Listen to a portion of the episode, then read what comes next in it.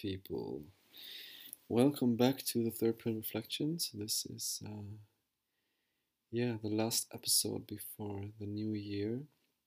Um, it's going to be a special episode for me, and also as requested, the topic is kind of uh, out there already, of course. And yet, I'm going to try to give my view and another uh, input on the topic. And the topic today is magic, and uh, or I would rather call it true magic, and not stage magic, of course. Uh, yeah, I'm a little bit slower right now. I'm dealing with a uh, certain very intense symptoms of exhaustion, adrenal fatigue. Uh, it was quite a heavy ride the last couple of days. Uh, I'm sure many can relate. And uh, yeah, recovering right now, and therefore my concentration and my um, energies are not the normal in the normal range. So yeah, bear with me. Hope you can you can still follow me and don't fall asleep. I'm going to be a little bit slower, but I guess that's also good because I tend to be quite fast. So yeah, thank you everybody for tuning in. As always, uh, very happy for everyone listening and giving their constructive feedback. is always, um, so magic, true magic. It's gonna be a little take on the, what I perceive as true magic and how to access it, and also telling about uh, how we are all unintentional magicians most of the time. Some becoming more intentional magicians or sorcerers, sorcerers, and uh, what these words mean, and yeah, and um, there is a lot of talk about magic, of course, um, and it's such a vast topic. Yet at the same time, it's quite easy to define it if you got into it for a while but many people starting on certain path there's different magical path as well they are getting very confused in the beginning you know they they get the whole notion from movies uh, that you just have to like swing with your wand or do something uh, spell and uh, magically some things are coming out of thin air. And even though this might be uh, actually possible in certain ways um, this is not really what true magic uh, is for me at least or what i'm trying to explain here today. So there is there is some some definitions of course already by very famous magicians and occultists and witches uh, that are around that you can look up and i'm going to build up upon them because i of course have been influenced by these ideas and statements, but yet I also develop my own, uh, yeah, view on what is a true magic. And um, I guess I also a little bit demystifying it, which doesn't make it less magical, it's more like more understandable. So this is a demystifying of uh, the magic you see in Harry Potter. But for some reason, of course, this magic enables us to step into the world of magic as well. If we see these things like in the in the movies and they you know they tingle our beautiful magical hidden soft spot and we we know somehow that this is true but it's not really playing out in the physical realm. But that's also because magic mostly does not play out in the physical realm. It's where you reap the harvest in the end but you actually perform magic on another realm. But before we got into that, um, I'm also not going too deep because this is um, these are episodes where I'm trying to give uh, kind of an introduction or an overview or reflection upon these things. Otherwise, I would have been um, yeah. I mean, otherwise I need to do I don't know five episodes on each topic, or one four-hour episode, and I think that might be a little bit too much. So there has been yeah, a definition by, by as I said, by several magicians, occultists, witches, whatever you want to call them, and or sorcerers, which already kind of tells you in the name what it means. It's someone who's sourcing something. Um, in an optimal way from the source itself, but we all do somehow. Yet source code or source can be twisted, can be uh, parasitic, can be beneficial, can be everything. So I'm also going to go into the topic, of course, of uh, white and black magic and the ethics and morals from my point of view, uh, which is maybe a little bit a different one. So it is said, uh, I think um, I got this from um, Franz Bardon. I think it's uh, spelled, uh, pronounced like this. Spelled, sorry, pronounced. Um, he was a very famous hermetic magician, herm- hermetist. Do you say it? Hermetist? Yeah. Hermetic magician, hermetic occultist. He said true magic um, is the high knowledge of the more subtle powers that have not yet been acknowledged by science up to this date. And uh, I very much agree. If we first look at magic, um, we're trying to search for this very mystical, otherworldly, supernatural thing. But the more you study it, the more you practice it, the more you understand magic is the most natural thing. Is not super or unnatural. It's absolutely natural. It's here all the time, and just right in front of you. But most people forgotten how to see it, how to access it, and of course they also lack the yeah the um, the tools, so to say, the tools and the the need or the things you have to have in order to access. And um, Crowley, of course, very known in the occult uh, circles. Uh, I think everybody heard his name. He was a very famous occultist magician from the um, 20th century.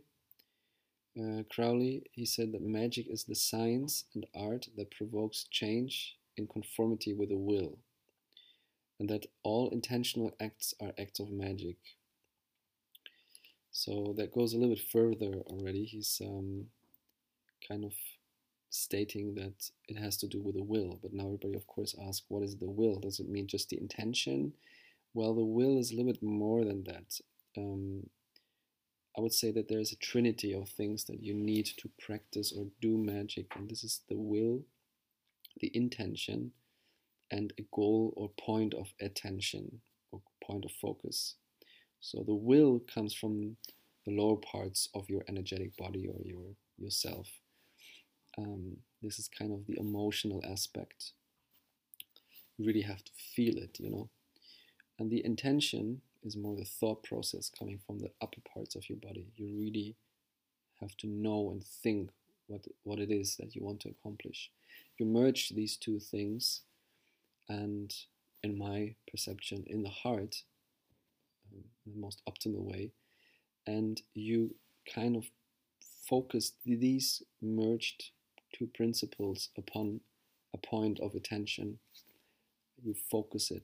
And the more the focus is clear the better the results will be. And the thing is that most people are failing in magic because they have doubts. Unconscious doubts conscious doubts, and there's too many obstacles in the way, so the magic can't really happen. It's somehow a charge that is leaving your energetic body. It's a charge that needs to come back to you. So it's a plus minus spiral um, or circle. And a lot of people hold on, first of all, to the to the plus, to the charge. And then the charge can't really get out because they have so many doubts and fears. And um, but if you manage, and that's why meditation and uh, visualizations and focus, learning to focus and concentrate is so important in practical magic. And uh, once you manage to bring this out, you have to completely let go of it. Turn around and leave it, forget about it, because then the charge can go into this objective world out there, do its magic, do its it will and intention that you set in, into it, and come back to you with a, with a minus uh, pole, so to say, with a magnetic, uh, you know, the magnetic um, part of it. And then you can reap the fruits, or how you say, uh, reap the, uh, yeah, get the harvest. And natural magic, or magic, true magic, comes in very natural ways, comes in very mundane ways. If you do, for example, a money spell, it comes a couple of weeks, or can come uh, if you do it right. It comes a couple of weeks back to you in the in some offerings. Let's say somebody offers you a job, or somebody, um, you know, that you uh, lending some money comes back to you and says, "Hey, I got the money," and all these kind of things. It's a very natural thing, and first you don't really notice so much, but then if you get your attention onto these things, you realize, oh, there's a correlation, there's a synchronicity between these things. And they come, of course, not just once, they come more and more and more. You suddenly is going to be quite abundant, for example. Or um, other spells have the same um, outcome, just in different ways, of course. So this is one way to explain how this kind of works. You can do magic with the natural, uh, with the natural elements in nature you know, fire magic, wind magic. So you can use the elements, but also importantly, you have to use or master your own inner elements. And I'm not meaning by using consumption, just blindly consuming everything, but to be in balance, to be in, in connection with these elements within. And within there, of course, more uh, etheric. and not literal fire or literal water, but the, uh, the, the uh, elements within you. And if you have mastered these elements within you, you are the master of your elements, and therefore then you can also master the elements out there. In my opinion, this is still sounds and is quite of a dominant approach. I like to be more in a synergy, therefore being more respectful with these elements, playing a part of it, but not necessarily the most dominant part of it. There's always a place in magic where you leave it to to grace, to wonder, to miracles, to higher intervention. I think that's quite important as well. But to be precise is absolutely important. Be as precise, direct, and and strong in your attention as you can be. Well, now we have two different things that are coming up. Is so what do you need to do that, right? Not just knowledge and skills and experience. You also need a very important part, and that's energy. You need, in order to practice magic, you have to have energy. That's the way how you can change things within and without, especially. And the other part of magic is, of course, morals and ethics. Not necessarily because that's really important if you want to do magic, but it's it's good to know about the consequences and the the way how, how this works. So there's different, of course, ideas and approaches towards especially moral, morals and ethics, but I'm going to share mine. So there's a talk about black and white magic, and I would say, as many already have said, there's just magic. There's just a pure force. But of course, the way that you are wired, the way that you put your attention towards things, change it. They, they change the course of this, this current of force. So of course you can use it for destruction and you can use it for creation. It can be beneficial and can be uh, quite malevolent, negative or maybe not call it negative, but um, yeah, baneful. And I don't really like to use black and white magic, also because of it's very old old school terms, and black associated with the feminine and the unconscious, and um, also people with uh, darker skin color, you know, then subconsciously is associated with bad. And I don't really like that because it's not and it's associated with with um, with magic for just yourself, with like egoistic magic. And white magic, you know, is associated with the light, with the masculine principle, with uh, people with white skin color, for example. Very very unconsciously, of course, but I'm saying this is your unconsciousness co connects to because that's the way you have, we have been programmed. If you look at white and you look at black, you have two different emotional reactions. So white, therefore, is the beneficial, the, the good magic, you know. And we associate everything with white with good and with black with bad. And that's why I don't like to use these terms. Even though back in the time, I don't think they have been uh, intentionally created to, to make this difference, but in our unconscious collectively, it has been doing some damage, I would say. And the white magic also means service to others. So I rather you like to use um, benevolent magic for white magic, and for black magic I like to use uh, malevolent magic or baneful magic. And for example, what most people don't realize is most of humanity are black magicians by definition. So even though we take out the the strong notion or judgment of bad being black, still we could say that someone who's doing magic just for themselves is a black magician. But black not necessarily means what we are taught black magicians are. So it's not super baneful, evil magic. It's just black magic is one path. It's more self-centered, more for your own, you know, maybe even just wellness, honestly.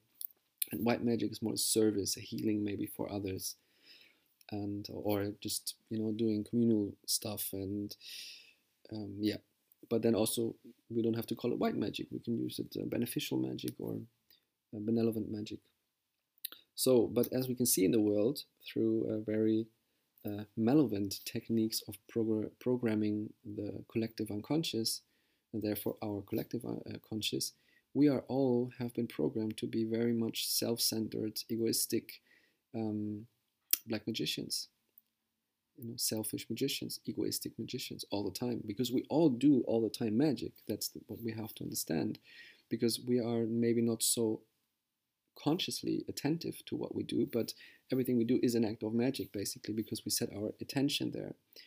Might be in a in an unconscious way and therefore mostly a negative way. There's a saying, for example, that um, to worry is to pray for something bad. So let that sink in.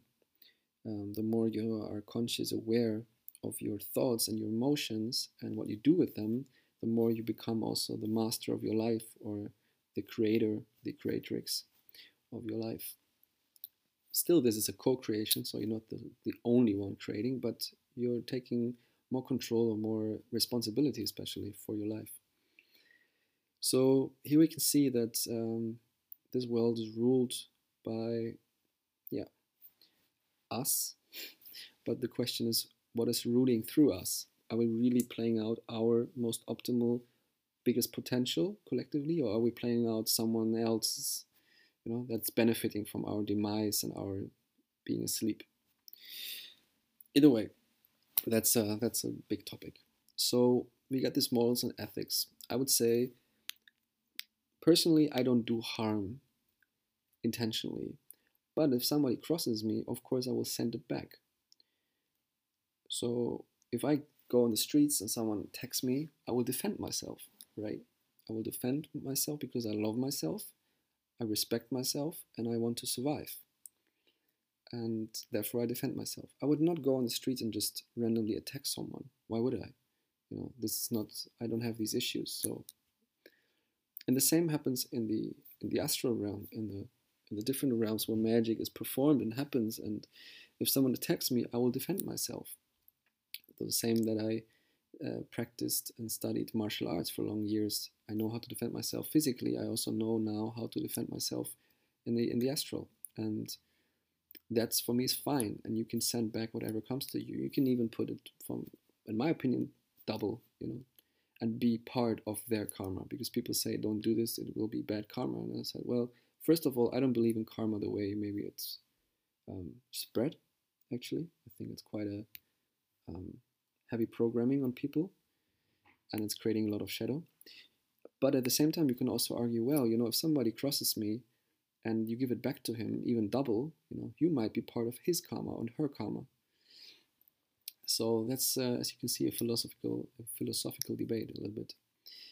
And yet, you know, I would say, do no harm, but take no shit. Uh, you could maybe call me a gray uh, practitioner, you know, in that sense, if we still look at the white-black um, polarities.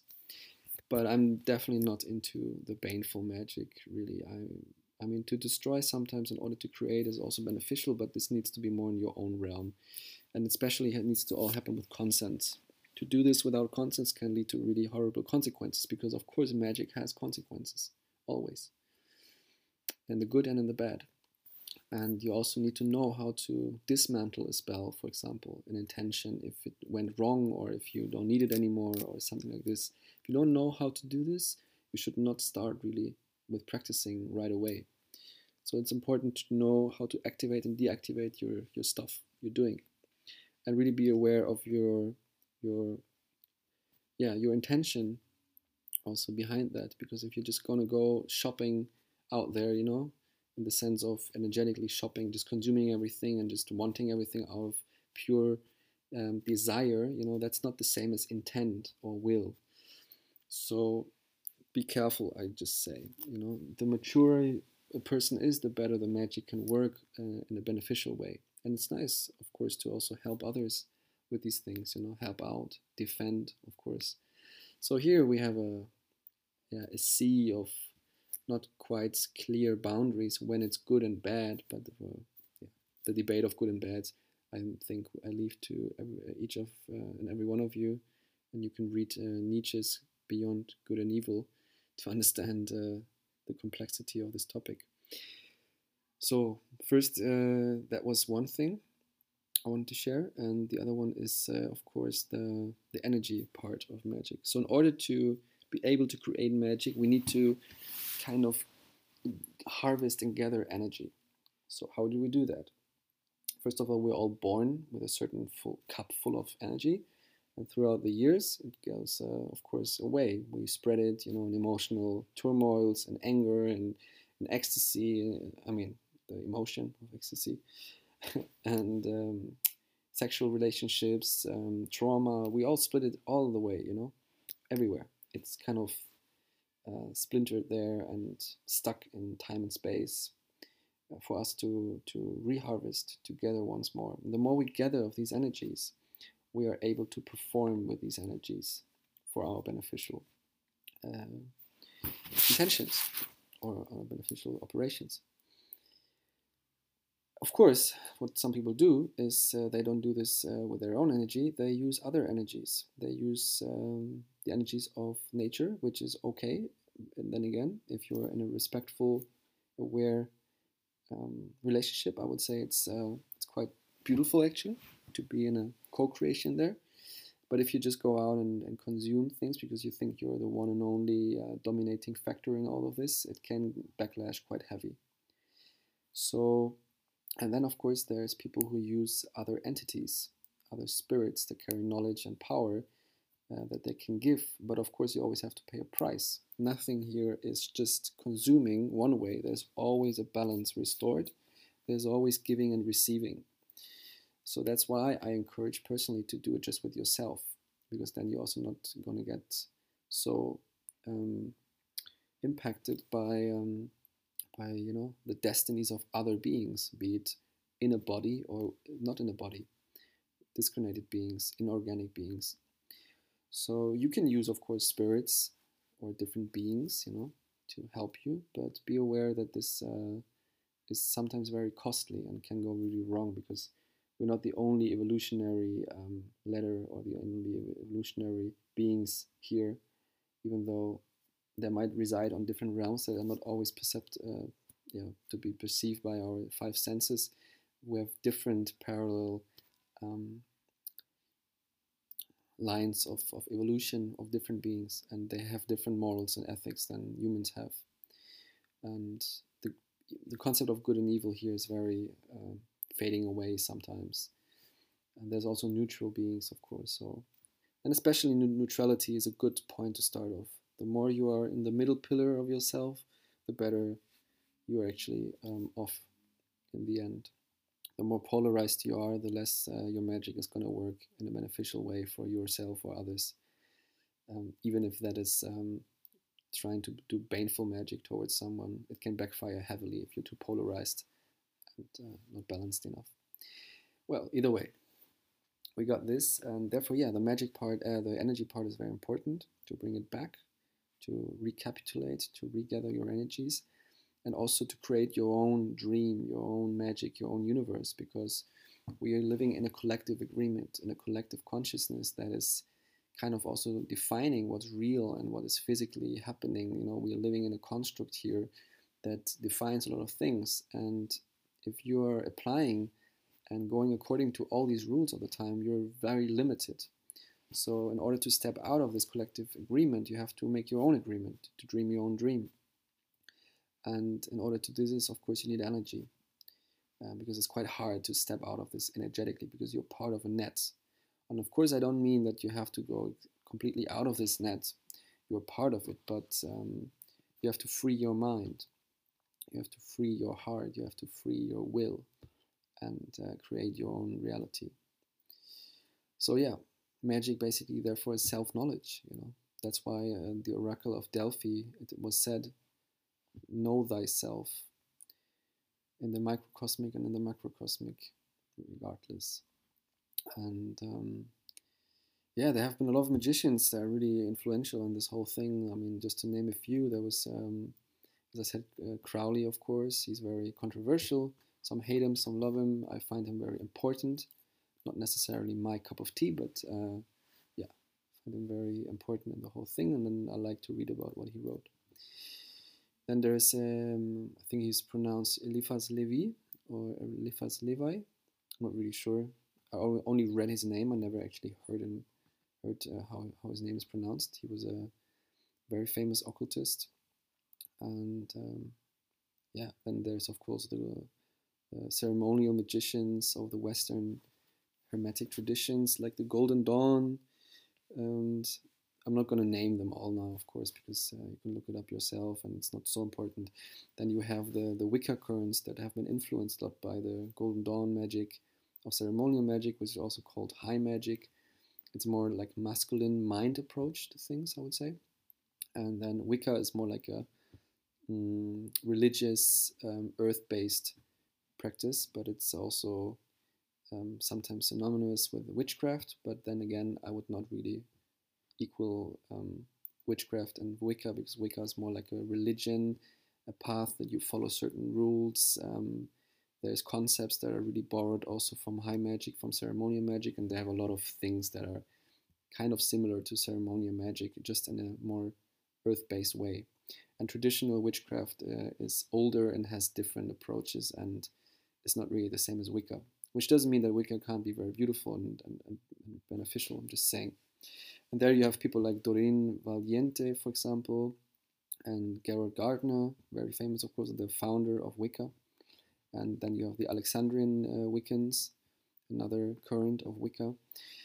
And um, yeah, I'm not going to go so much into the, into the traditional witchcraft uh, thing right now because there's so many names and it's not really an absolute authentic path that you can find in books and literature. It's more like a revival and certain practical things that you can find, of course, that are probably connected to the old ways, but it's questionable how much of this is really truly coming from a long lineage because we have been obviously deprived and robbed from this in the witch trial period of our history, sadly.